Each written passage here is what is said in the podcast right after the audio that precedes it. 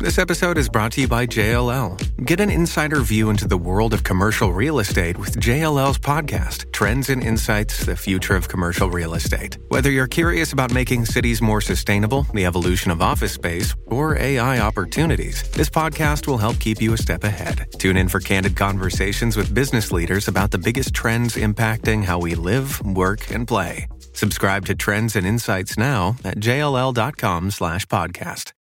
Right now, that we're going to switch gears and talk about something that I don't think a lot of us really gave any thought to not all that long ago. Think about this. A couple of years ago, none of us really thought much about the global supply chain. I guess if you're in the business and you rely on it, you you know, it was top of mind. But for people like me, you know, most people, we didn't think about it. You know, we needed something, we bought it. If the store didn't have it, well, they'd order it for us and we'd get it in a few days. Okay, off we go.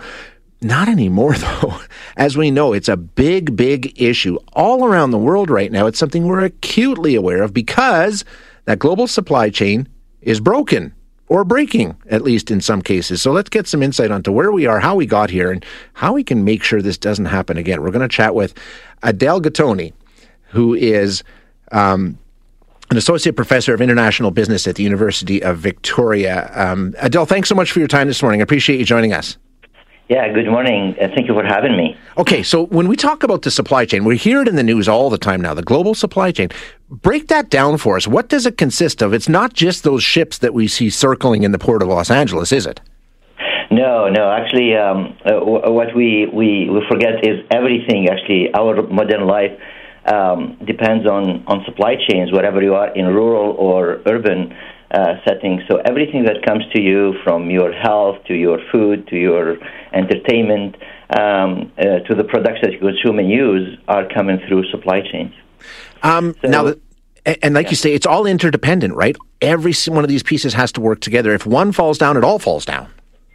Yeah, and, and I think the, the reason for that is under um, well, the, the globalization, actually, many companies, they have stretched their supply chain thin to where it costs less to produce and uh, distribute. So what we have seen is a lot of things that we used, for example, to be made in Alberta have been moved to other places around mm-hmm. the world. And we have created these webs of these networks, actually, um, to bring them to where is the consumption. So by doing that and given that the most important uh, criterion that was used is cost and reducing cost, so these supply chains are stretched thin, and this is what we see today. So when we have a, some issues, it starts actually to crumble everywhere. Um, okay, so how did we get here? Like you say, we've you know in sort of in terms of production and manufacturing, we know a lot of that has left you know the U.S. and has left Canada and all these places for cheaper destinations. But in terms of putting together the supply chain, is it the same thing in terms of we need to do this as cheaply as possible? Is that part of the reason we're in the problem we are now? It is actually because again, when you think about like moving some of the production, many companies they what they have done also they have reduced their footprint by outsourcing a lot of things that they used to do internally because it's cheaper and more efficient. I would say being done by someone who would be doing it at at high level, high volume. Uh, in other places, so there are many reasons why companies they have really decided to focus on their core, core competencies, and we have counted on these kind of networks of we, transportation, communication, and so on to move stuff between these different actors until it reaches uh, its final destination, including um, uh, could be a business or it could be uh, end consumers. And all of these systems, they were built on the good faith, on trust, on making sure that we have some contracts and so on. But it is there is nobody actually controlling these yeah. systems. There is no kind of command and control to them. So if one, and this is why I say supply chain, it is a team sport. If you, if someone doesn't do their job, so everyone. Shipping can make or break a sale, so optimize how you ship your orders with ShipStation. They make it easy to automate and manage orders no matter how big your business grows. And they might even be able to help reduce shipping and warehouse costs. So optimize and keep up your momentum for growth with ShipStation. Sign up for your free 60-day trial now at shipstation.com and use the code POD. That's shipstation.com with the code POD. Does Monday at the office feel like a storm? Not with Microsoft Copilot. That feeling when Copilot gets everyone up to speed instantly? It's sunny again. When Copilot simplifies complex data so your teams can act, that sun's shining on a beach.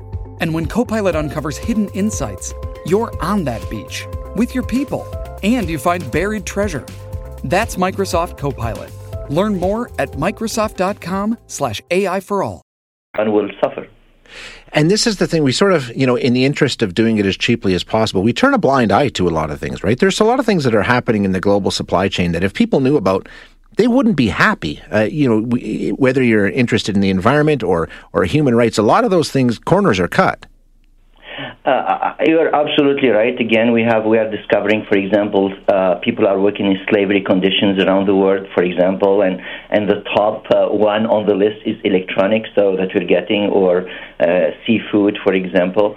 Uh, we supply chain by stretching them uh, around the globe. They are responsible for the climate change and other kind of issues that are going on. But but but we have to remember that the, the, what what we see today is just the symptoms of, of the system, and what happened because of COVID is our demand uh, pattern has changed. So we are consuming differently, and we are consuming a little more because we have more money, uh, disposable money in many cases. Uh, we, you see the renovation and so on. Uh, also, some of these supplies, so sources, for example, production site, factories, and so on in Asia have been affected by COVID. And so, in between, because we don't have enough slack and there is no oversight, there are a lot of things that are not really done correctly. Mm-hmm. So, we see these kind of issues now coming to the surface. Uh, so, I hope what this is going to push us to rethink is with the way how we consume, but also to get more responsible businesses uh, to be more involved in these supply chains.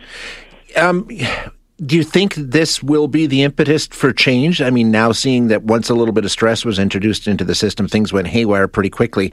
Um, will there be a focus, and what will it look like? How do we make sure that we sort of strengthen and bolster the global supply chain? So there are short terms and long terms. So in the short term, I personally recommend that to the to your listeners is really to change their their their pattern of consumption. So to choose local, for example, products when it is uh, there are alternatives to choose maybe uh, made in Alberta type of uh, Christmas gifts and so on. And that I think will ease a little bit actually the, the demand pressure on the supply chain today because we need to get to some kind of normal here. Mm-hmm. We need to start to thinking about like the multiple lives of the different products. So we should stop using have the single use of products so that we don't have products traveling the world all the time. And we need also to think about the footprint of these products that we are using. If I am a business I will have to review my value chain, and and because without those suppliers, many businesses are not able to deliver on their businesses. We see failing businesses because their suppliers are not able to yep. deliver to them. So we, they, these these businesses need to rebuild their supply chain, and they have to rethink. Uh, that these suppliers they are part of their business they are really critical to the success of their business they need to diversify also their portfolio of uh, of sourcing and and we have to build a relationship for the long term and and thinking about the, the footprint. For the long term the pressure of the climate change what you, the COP 26 is happening and um, the pressure from society stakeholders investors and so on is going to push for changes along these supply chains. Um, and in the meantime, we just have to ride this out and hope that it forces us to get better in the future, which, like you say, I mean, it, has to be a collaborative approach and it has to be a long term view. We, it seems to be sort of an industry where we respond to what's in front of us that day without a lot of thought to, okay, what about next year or 10 years down the road? Uh, that's absolutely right, but there are actually businesses who are really charting the way right now, and they are really uh, they have this foresight thinking about the future um, and, and starting to build more resilient, more mm-hmm. robust kind of relationships. Um, I think I'm, I'm, hopeful that the future will be better because actually we need actually to change.